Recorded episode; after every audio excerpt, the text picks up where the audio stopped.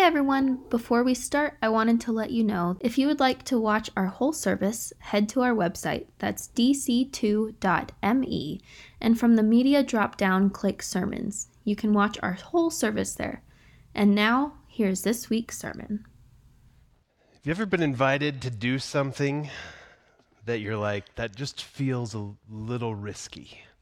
I don't know when the last time maybe you had this was. As I was preparing for this week, I was reminded of a story years ago. Uh, I was working with a group of Young Life kids. These guys were all juniors and seniors in high school.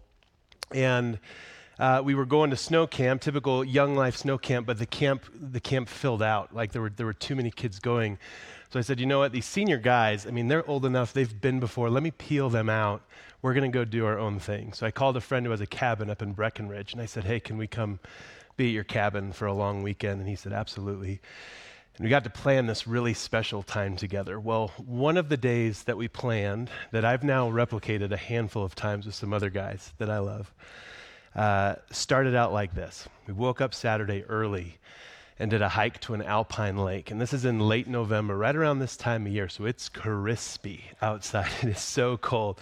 And I don't know if you can kind of get in the mindset of being a 17 year old teenage boy being woken up at 5 a.m. to go hike in negative 30 degree weather but it was fun. It was really, really fun. And we're hiking up in the mountains, and we get to this, this summit, and we're looking out over these two lakes that we've just walked past. There's mountain goats that are hanging out just right off to the side that we've walked past. It was, it was amazing. And just one of those moments with some guys that we'd known each other for a while where you just kind of ended up like smiling at each other, looking like idiots. Like, this is really cool what we're doing right now. We went from there. The Blue River in Breckenridge is one of the few places where you can catch salmon in the state of Colorado. And not all of these guys had fished very much. Uh, not all of them had fly fished. So we spent then that morning fly fishing for salmon in the Blue River. It was awesome. As the day progressed, we went back home and we had some time. We'd been working on our cooking skills, so we cooked a meal together and we sat down and ate around a table. When you get into the headspace of a 17 year old teenage boy, sitting down for a meal with a fork and a plate and steam coming off food that you've cooked with people that you love sitting around you. It's uncommon for so many kids. And, and as the day progressed, we had some time, we talked about Jesus, and, and we read some, some scripture together, and, and then, then came the part that I got so excited for, because uh, I had them all pack a really, like, pack your nicest set of clothes that you have and everything of this night was going to be a surprise. But uh, they got they got dressed, not knowing where we're going. We went to a place in downtown Breckenridge. It's now out of business, but it was called Relish. It was this really nice upscale foodie foodie. Like it was it was awesome. And we sit down, and I'd called ahead and said, "Here's what we're going to order." And so they bring out our appetizer and they sit it down. And my friend Noah Thacker, Noah looks at it and he's like, What the heck is that? and I said, I'm not going to tell you, just eat it. And it's in these little tiny cups, and there's these little tiny forks. And every guy is like, I've never seen this before. I don't know what's going on. Some of you know exactly what this is, and you're right. And they, so the, each guy grabs their fork and they, they like dip it in this cup. It's like piping hot. Every kid puts it in their mouth except for Noah, and every kid goes, Oh my goodness. That's like one of the best things I've ever had. And Noah has watched every other guy put this thing on, on his fork, and just in the like six inches from, from table to mouth, he's like, I'm not eating that. And every guy is like, Noah, you got to eat this. Like, it, this is the best food. He's like, I, I, don't know what this is. It looks weird. I'm not eating it. Like, the, just try, it's the taste. And I, like, as a, as a leader, as a mentor to these guys, I just sit back and start grinning because my work here is done. Noah's goose is cooked. I mean, there's no way he's getting out of this meal. He's now got six other guys saying, You can't. And it's not this like peer pressure force, it's this like, no, no, you have, like, you have to. You can't not have, I mean, short of you having a food allergy to this unknown thing, you have to do this, man. This is amazing. And long story short, he ends up eating escargot for the first time in his life. And it was amazing. He loved it in the end after he got over feeling like he was eating boogers. And then, and then the night progressed. We went from there. I, as, we, as we got in the car, I said, I know we're dressed up as nice as we can be, but you're going to need to bring your swimming suit. We went from there. I have a friend who belongs to some club thing. They've got this massive hot tub and massive pool, and it's a Saturday night in Dillon, and nobody's at this thing. So we have essentially a rec center to ourselves, and we play like little boys. It's so much fun. And then what they don't know is after we've kind of played ourselves out a little bit and our energy's coming down, I go, okay, you guys, our car is across the parking lot. Our clothes are right across the rec center. Leave your clothes there in your swimming suit, run across the parking lot and get in the car. And all of them are like, wait, why? What's, what's going to happen? I'm like, do you trust me? And they're like, yes. and so we all run. We get in the car. We're sopping wet. We drive down the boat ramp to Lake Dillon. And I put the lights on the water. And I say, All right, you guys, here's the deal. This will be one of the funnest memories if you're willing to follow me. We're going to go do a polar bear plunge right now. And I, I just whip open my door and I take off running at full speed and just full, like as only a six foot five, 260 pound man can do, just full swan dive right into the water not realizing for myself there's a very thin layer of ice that's there that is kind of like have you ever got a, a, paper cut from a thin piece of plastic? It's like just just shreds me but i don't care. I, I can't feel anything anyway. Who cares? And all the and as, as i come up out of the water all i hear to my great delight and a smile spreads across my shivering face is splash splash splash splash splash there's one splash that didn't happen. And as we turn around, every guy is now like, oh, oh, we're running out of the water. Jack has not run into the water. And every guy's like, Jack, you've got to. And, and now it is a little bit more peer pressure, but it's like, this is so crazy and fun. Jack, you've got to. And we end up getting Jack in the water quickly.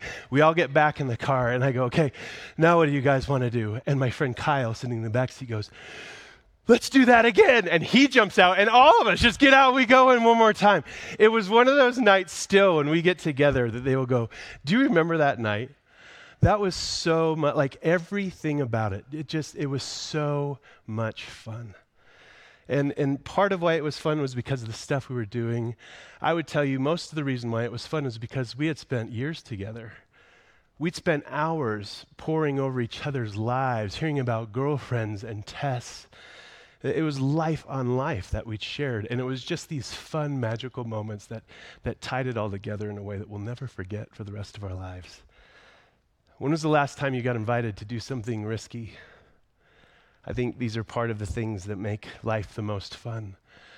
And as we land the plane on the entire series that we've been in since April, April 24th is when we began our foray into the book of Matthew.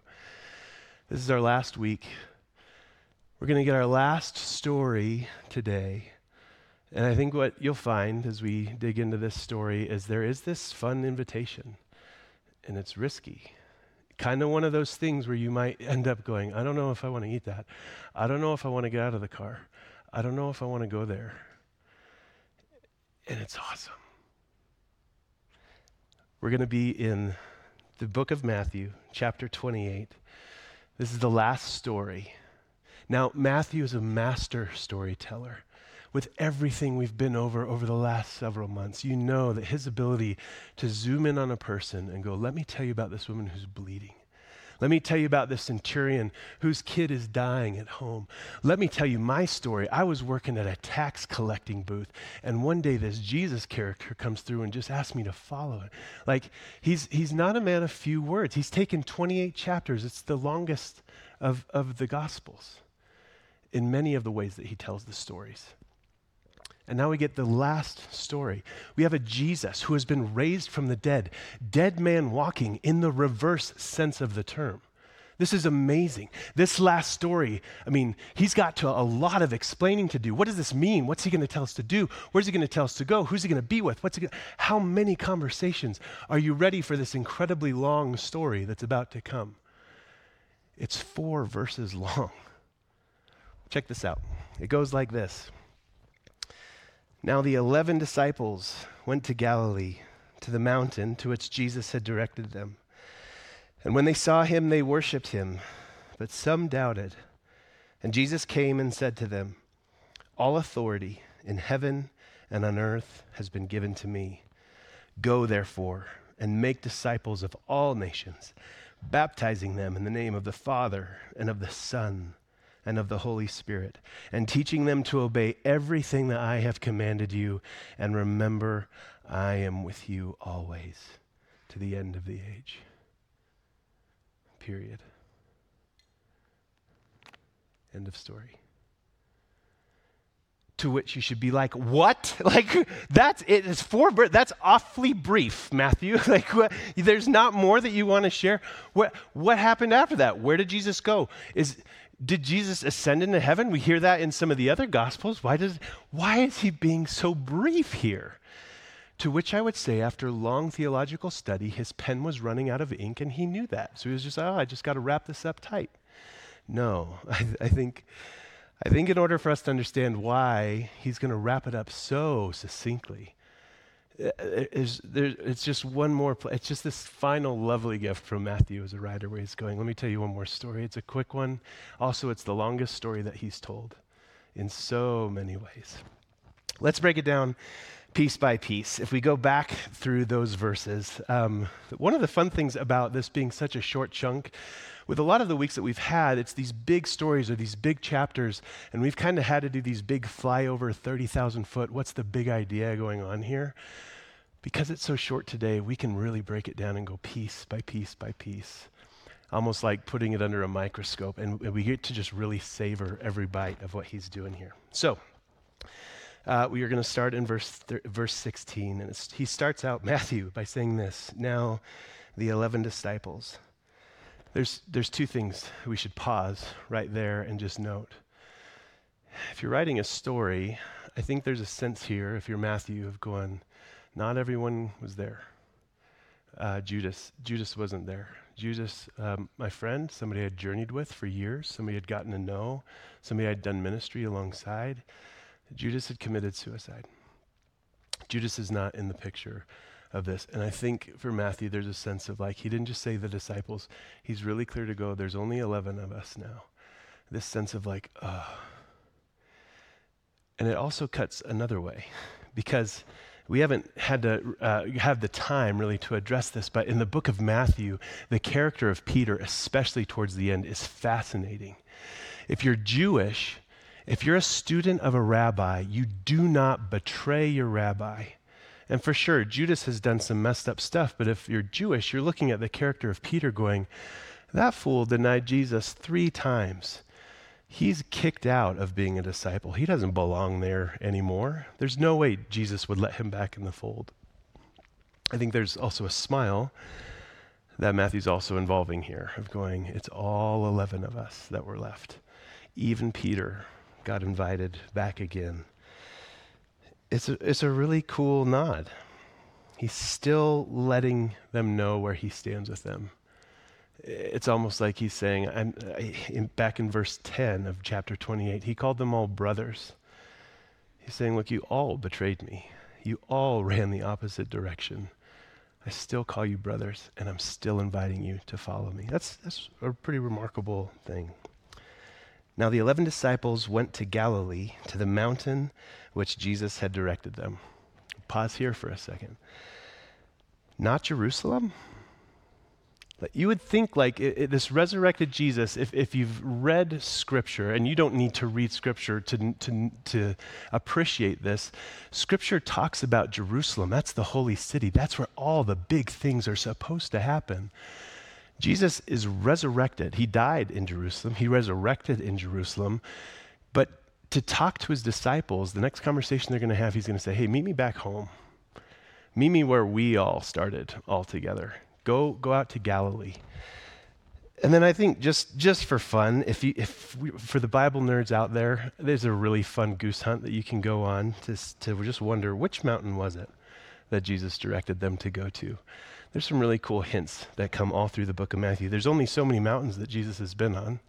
You can choose uh, the Sermon on the Mount, that location. Maybe he said, you know what, as we wrap things up, go back to the place where I gave kind of my magnum opus sermon. I want you to be in that location because I want you, the smells and the sights, I want it to remind you of everything that I taught all that time ago. Because now that I'm resurrected, now that I'm alive again, now you're going to see it and you're going to get it in a way you never could have understood before. Maybe that's where he wanted them to go, and that's what he wanted them to see. Maybe one of the other mountains that he wanted them to go to was the place where the Mount of Transfiguration happened. This is a place that happened earlier in the book of Matthew where Matthew went up on a, on a hillside with Peter, James, and John, and all of a sudden he just started glowing like bright white, and Moses and Elijah just pop up. and, and all of a sudden, this voice from heaven comes down and, and just lets the disciples, lets everybody know this is my son, this is his ministry. So maybe as we're getting now to the end of the book, Jesus is saying, hey, go back to that mountain. Because now it didn't make sense at the time what on earth was going on. I was glowing. It was weird. There were old dead guys walking around. Now you'll understand. Meet me back there, because that's where we're going to get things started up again. Or maybe, I think one of my favorites, uh, one of the mountains that pops up in the book of Matthew is at a place called Caesarea Philippi. Uh, this is a place, if you were here for this sermon, this is where like some of the sickest, lost of the lost, crazy, crazy frat parties happened in the world of that day. And back in the middle of the book of Matthew, Jesus had taken his disciples there, and he looked out over this scene where all these crazy, wild, awful, immoral parties, like, and I'm not talking about let's go to CU Boulder and just witness. This is like way different, total different level than that. It would make a, a frat boy blush type stuff. And Jesus said, It's right here that we're going to start the church. It was on a mountain, and, and, Matthew was really clear. It's a mountain that Jesus was talking about when that happened. Maybe Jesus is saying, Go back to that mountain. Because as we start the church, I want you to remember the first time we really started talking about it together. And I want you to remember who it is that we're going to start this church with. I don't know which mountain. Matthew doesn't tell us. All I know is that those are the mountains that have shown up so far, and each one of them has their own poetic beauty about it. I don't know which one. And maybe that's part of Matthew's point. Pick all three. What's your pick? And I love this next part. Some of, some of you today, this is exactly the verse that's for you. It says this When they saw him, they worshiped him, but some doubted. Now, I think to, to pull out some of the beautiful things we know, because we've just read through this, Jesus is about to send these 11 folks out into the world, out to do ministry, out to start the church. So the first part of this sentence makes total sense. Their friend, who they saw crucified on a cross, who they've now seen raised up from the dead, the moment they see him, they go, they worship him. like, this is next level stuff. You're God. This is amazing it's that next line that just kind of gets you. But some doubted. This means that Jesus is going to send doubters out into the world. I think this is something that's really important for those of us that struggle with doubt, for those of us that think through the gospel, that think through scripture and think through God.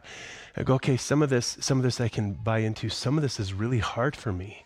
Does that disqualify me? Does that count me out? And I think in this passage, you have a Jesus who's going, No, man, get out there. Go get in the game. I'm calling you. I called your number. Go. We're about to be commissioned. This is qualified only by the idea that they worship alongside their doubt. It's not doubt for doubt's sake. It's not deconstruction to the point of total destruction, but worship and doubt held in tension, which I think we can call beautiful. And Jesus says, I can use that. If you're somebody who says, I'm skeptical or I struggle and doubt, I can't get it all to line up, I just want it to be a Rubik's Cube where I get that last turn and it all makes sense, and then I'll go, then I'll participate, then I can jump in with both feet. I think the disciples would look at you and be like, hey, good luck with your Rubik's Cube, we're going to go. you don't have to have it all figured out to go on this thing. And now we're going to get in some real wild words of Jesus because he says this. And then Jesus came and he said to them, All authority in heaven and on earth has been given to me. I love this because I think if I were writing it, there would be something in me that would want to see Jesus declaring himself, I am the king. Like there's something powerful in that. There's something of our world that speaks to that. But I think the way that, that Matthew's setting this up and the way that Jesus is doing this is he's going, Look, I've been given this. I've been given this from the God of the universe, and it is mine. But this is not something that I fought for. This is not something that I've grabbed and will now rule with an iron fist. All authority in heaven and on earth has been given to me, so now I will use it. That's pretty cool. And it's not just all authority in heaven has been given to me, it's not just all authority in earth.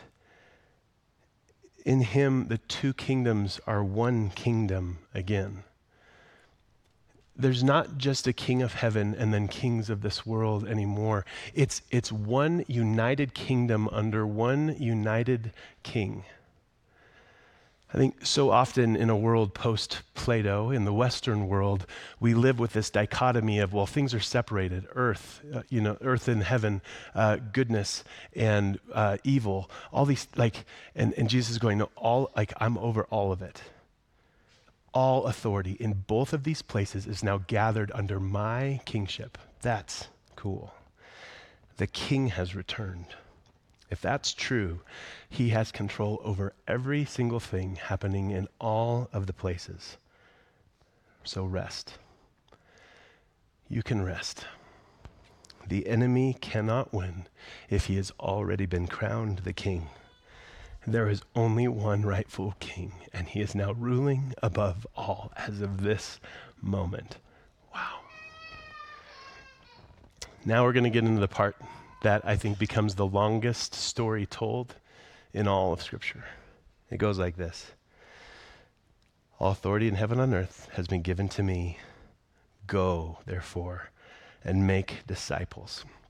We're going to pause right there. Oh, yeah, I'm so, this is so just good. Because when you break it down step by step by step, you see this beautiful intentionality of Jesus. He says, Go. First off, this is a command. This isn't some optional thing that he's saying. If you call yourself a follower of Jesus, when Jesus commands you to do something, it's very important that you pay attention and you do it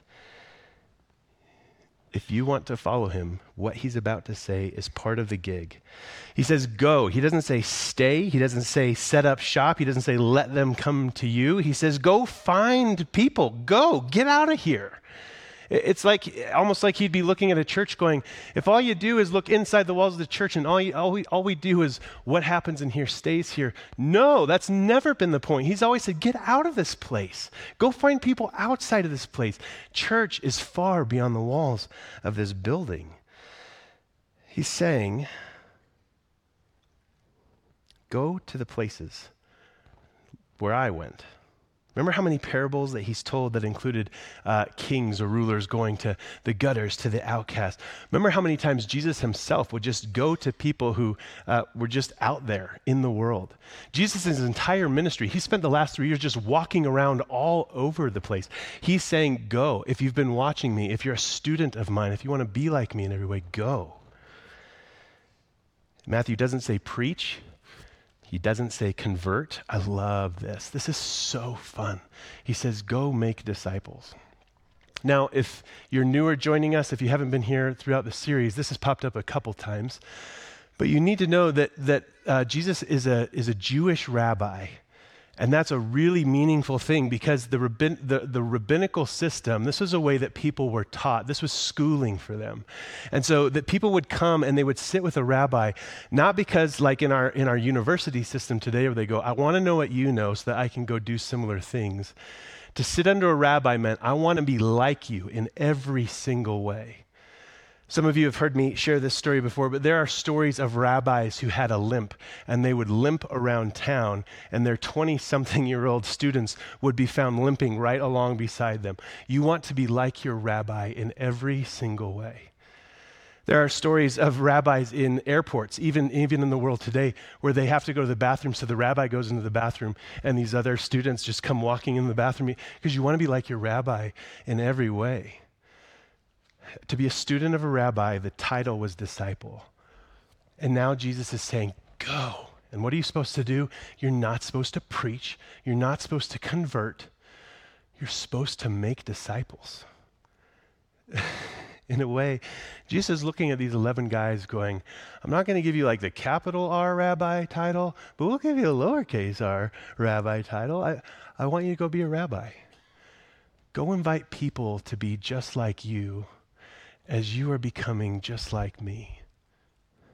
That's a really relational thing.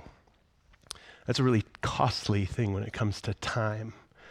That's a weird invitation that you would offer to somebody else. Hey, come be with me. Come watch my life. That's pretty wild. And that's different than just saying, hey, let me teach you some stuff. That's a key, key thing. Let's keep dissecting this. Go therefore and make disciples of all nations. This one may catch us uh, the strangest in our cultural context today because there's a lot packed in there that we might not see. To begin with, this is why our work with our global partners matters so much to us here at Discovery. We want to be involved in what the church is doing, what's happening globally. But I think in this initial context, if you're Jewish and you're being told to go out into all of the Roman world with the message of, you've got to hear about this guy, Jesus, he's the king of the world you're being sent on like a suicide mission. This is in the reign of Caesar, one of whose titles was the Son of God, ruler of the world. And now you're being commissioned to run out into the world and say, There's actually a different king. If you want to know about him, come follow me and live your life just like me. Who's going to sign up for this thing on either end to teach or to follow? This is, this is a pretty radical thing that Jesus is inviting these guys to.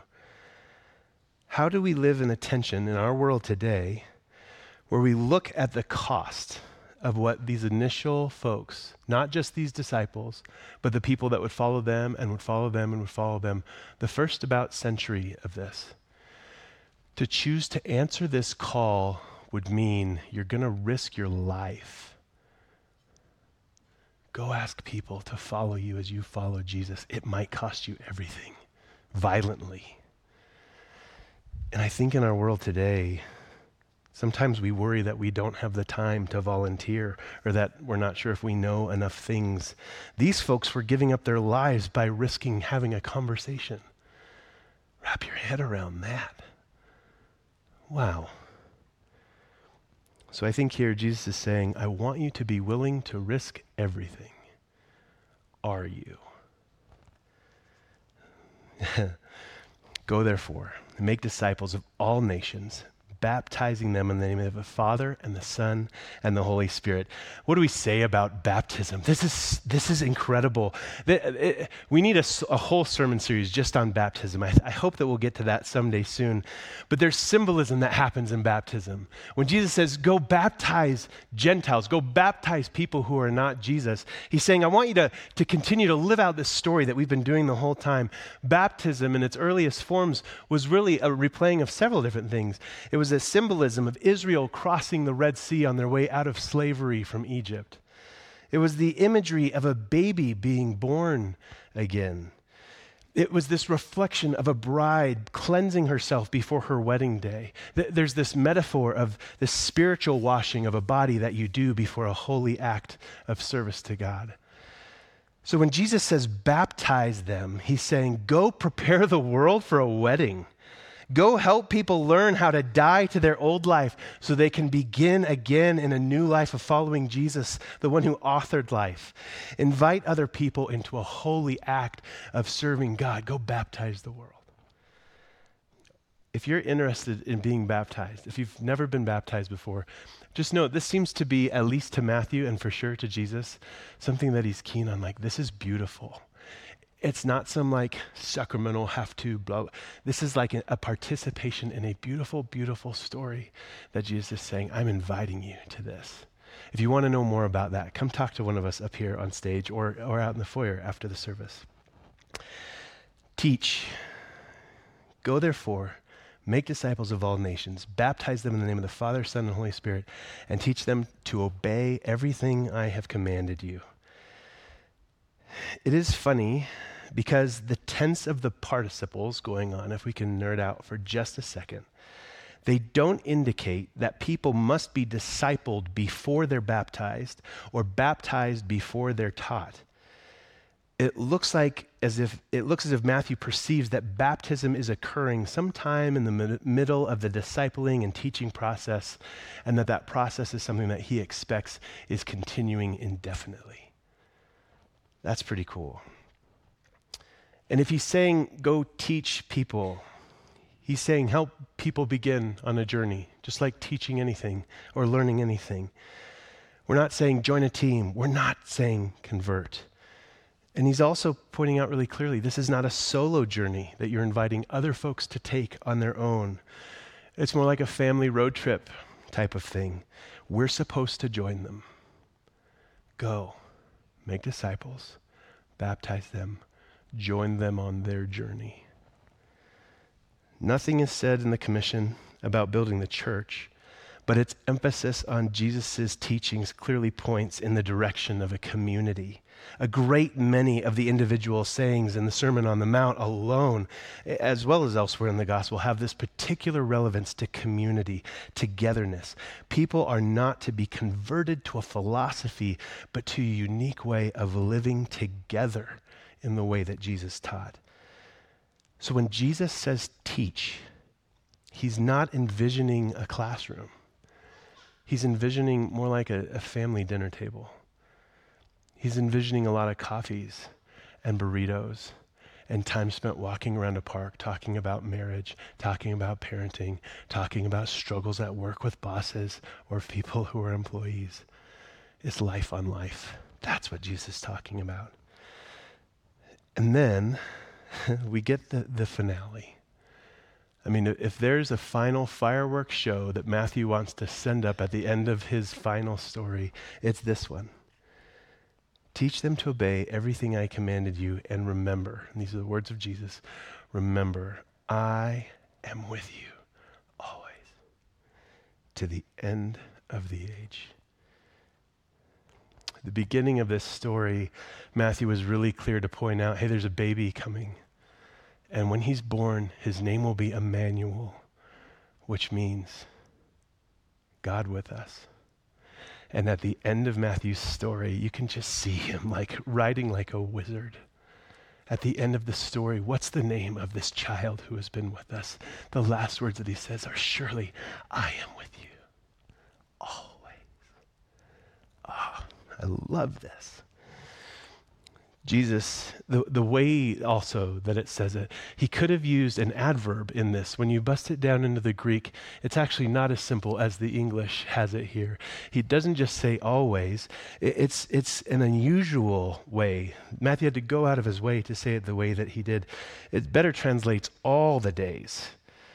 And we may guess that the phrase there, all the days, is intended to remind us of the daily nature of his presence. It's not just some broad smear of, I'm with you always. But the way Matthew says it, it's more with the intonation of, I'm with you day by day by day by day. That's what Jesus wants you to know. And I just want to pause here. I think this is a lot of thick stuff. If you're somebody who's newer to church or newer to faith, you might be going, this is, this is a lot of words. This is a lot of things that Jesus is doing. What's, what's here for me? This is here for you. I want you to note that this phrase stands alone.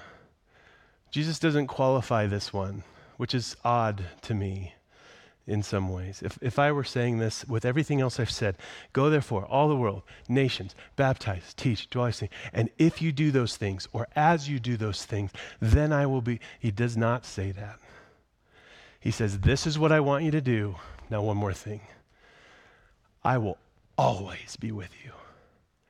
And he's talking to a bunch of dudes who have worshiped and doubted, who have betrayed him, who have run the other direction so many different times.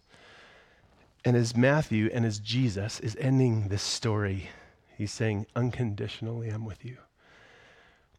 If you're new to church, if you're checking out the claims of Christ, I hope that today there's a comfort in the, the last sentence of this story.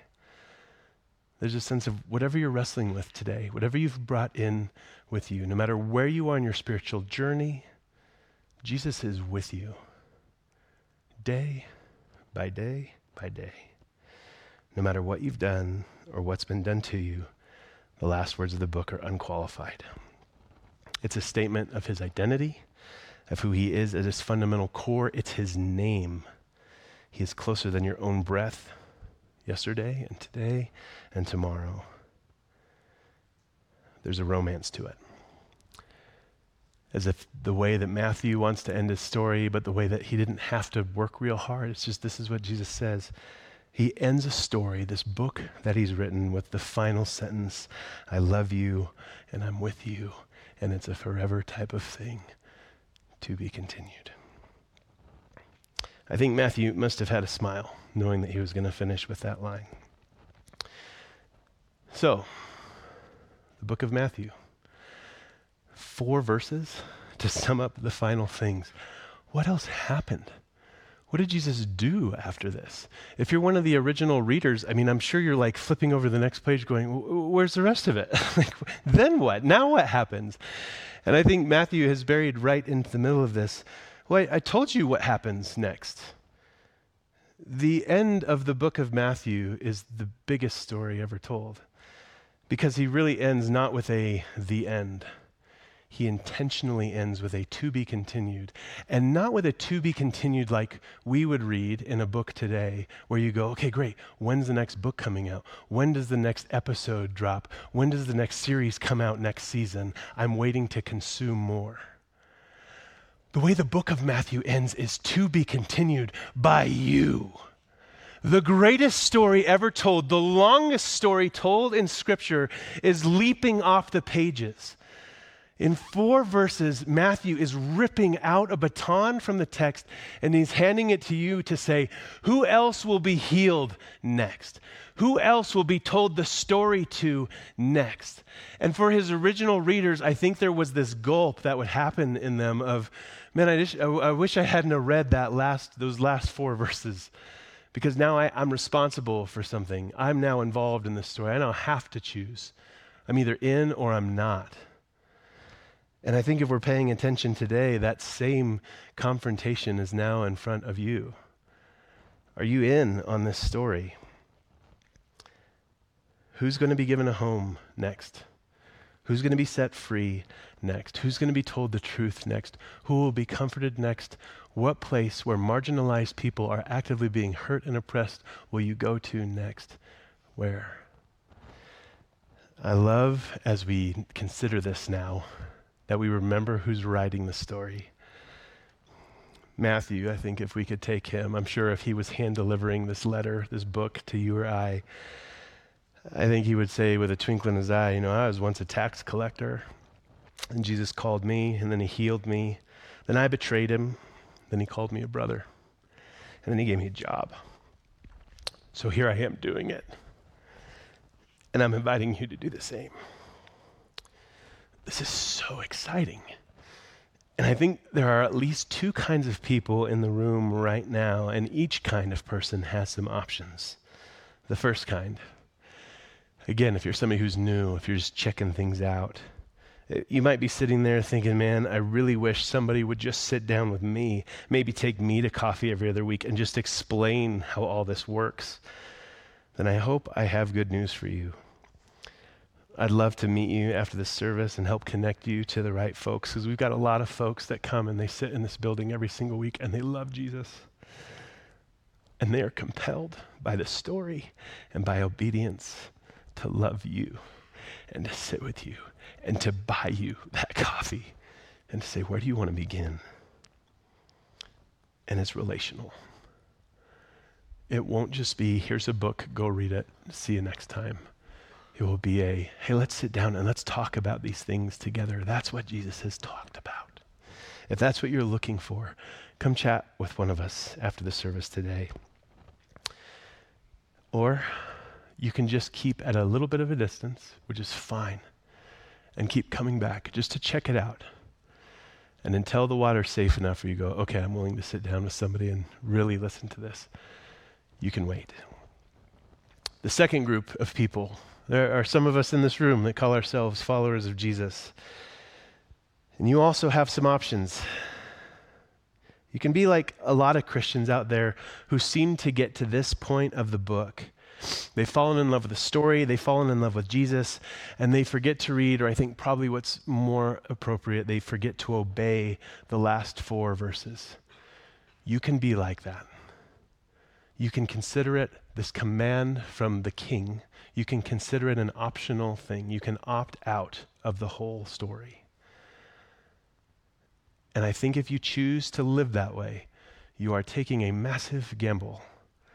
Not a salvation gamble, but a gamble of joy, a, a, loss of something beautiful that's waiting for you. This is a gift wrapped present from the one who authored life and creativity into the world. He's saying, Look, you want life to the full? Go be with people, go make disciples, baptize them, and teach them. If you choose not to do that, you are saying no to this sweet gift. Or, you can lean in. And at the crucial climax of what Matthew is doing, you can continue to learn and obey what Jesus obey what Jesus is inviting you into. Who do you disciple?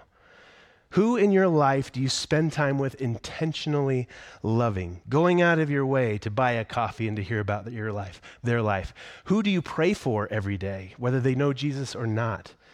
Who are the people that you look to, uh, that look at you and say, they love me on purpose?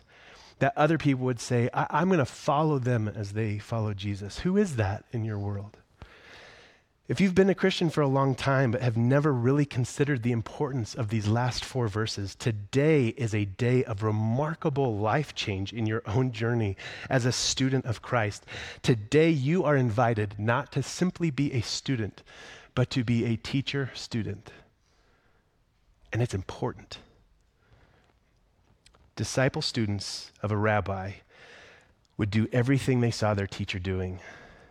They didn't just want to know what they knew, they would do it, just like their rabbi. And Jesus is saying, Go, invite people to become like you as you continue to become like me. This is what the church is. It's not this service you're sitting in now. It's not this building that we're sitting in now. The church at its core is a group of people dedicated to following Jesus and taking seriously even this command to invite others to come and follow them as they follow Jesus. It's relational and it's missional and it's us. A great theologian, Robert Coleman, put it like this Preaching to the masses, although necessary, will never suffice in the work of preparing leaders for evangelism, nor can occasional prayer meetings and training classes for Christian workers to do this job. Building men and women is not that easy. It requires constant personal attention, much like a father gives to his children. This is something that no organization or class can ever do. Children are not raised by proxy. The example of Jesus would teach us that it can be done only by persons staying close to those whom they seek to lead. Do you do this? You're invited. And if you don't know where to begin, gosh, do I have some options. We need help right here in the walls of the church. We've got teenagers, we've got kids, we've got adults, we've got all kinds of people who need to be loved and invited in a relational style of discipleship. We have local partners outside the walls. They have needs, big needs, and many of them look to us for help. It is one of the most heart wrenching things to have to turn them away empty handed when they say, Do you have someone who will come love our incarcerated teenagers? How about, how about our middle school kids? We have special needs families or, or some children who have terminal illnesses. We just need someone to come love on them. Do you know anyone who can tutor third graders? Jesus knew that the needs of the world were great. That's why he sent you. So don't shy away from the call to get involved with people. It's the invitation of Jesus. I'm going to bring out the band with just one final thought. Season of Advent technically begins next week. It's a time where we prepare for the coming of Jesus. Advent is the Latin word that means the coming. It's not only a celebration of the coming of his birth, but it's a way that we look ahead to his second coming, the next time he comes back. In the irony of him being with us is a deep mystery. He promises he is with us and also that he's coming back. So as we head into Advent, know that at the, that the end of Matthew would not sloppily ask you, invite a friend to Christmas this year, although he wouldn't object to that. Matthew would say, if you want to prepare for the coming of Jesus, if you want to celebrate Christmas, if you want to celebrate all that is yet to come in human history, if you've understood anything about this book that you've now read, if you've paid attention to who Jesus is, this God man, this chosen Savior of the world, go into the world to all you meet. Invite them to join you on the journey. Don't just tell them things don't just give them information. Don't just set up programs and organizations. Don't just ask people to give money to stuff. Do what Jesus did give them your life, give them relationship. Invite them into, into the journey that you're on and be willing to go with them on theirs. And as I finish for today, I would like to end with a prayer that's really just a benediction over all of us. You can bow your heads, or if you'd rather follow it along on the screen, I put it there as well. As the Father sent Jesus to empty himself and take on the form of a servant, you are now being sent. As the Father sent Jesus to meet people on their own turf, to love them in their own world, and to speak about God's love in their own language, you are now being sent as the Father sent Jesus to be the visible expression of the invisible God, so now you are being sent. As the Father sent Jesus to seek and save the lost, so you now are being sent. As the Father sent Jesus to love the poor and the broken and the marginalized, so now you are being sent. And friend, don't you ever forget, He's with you every day, all the time, step by step.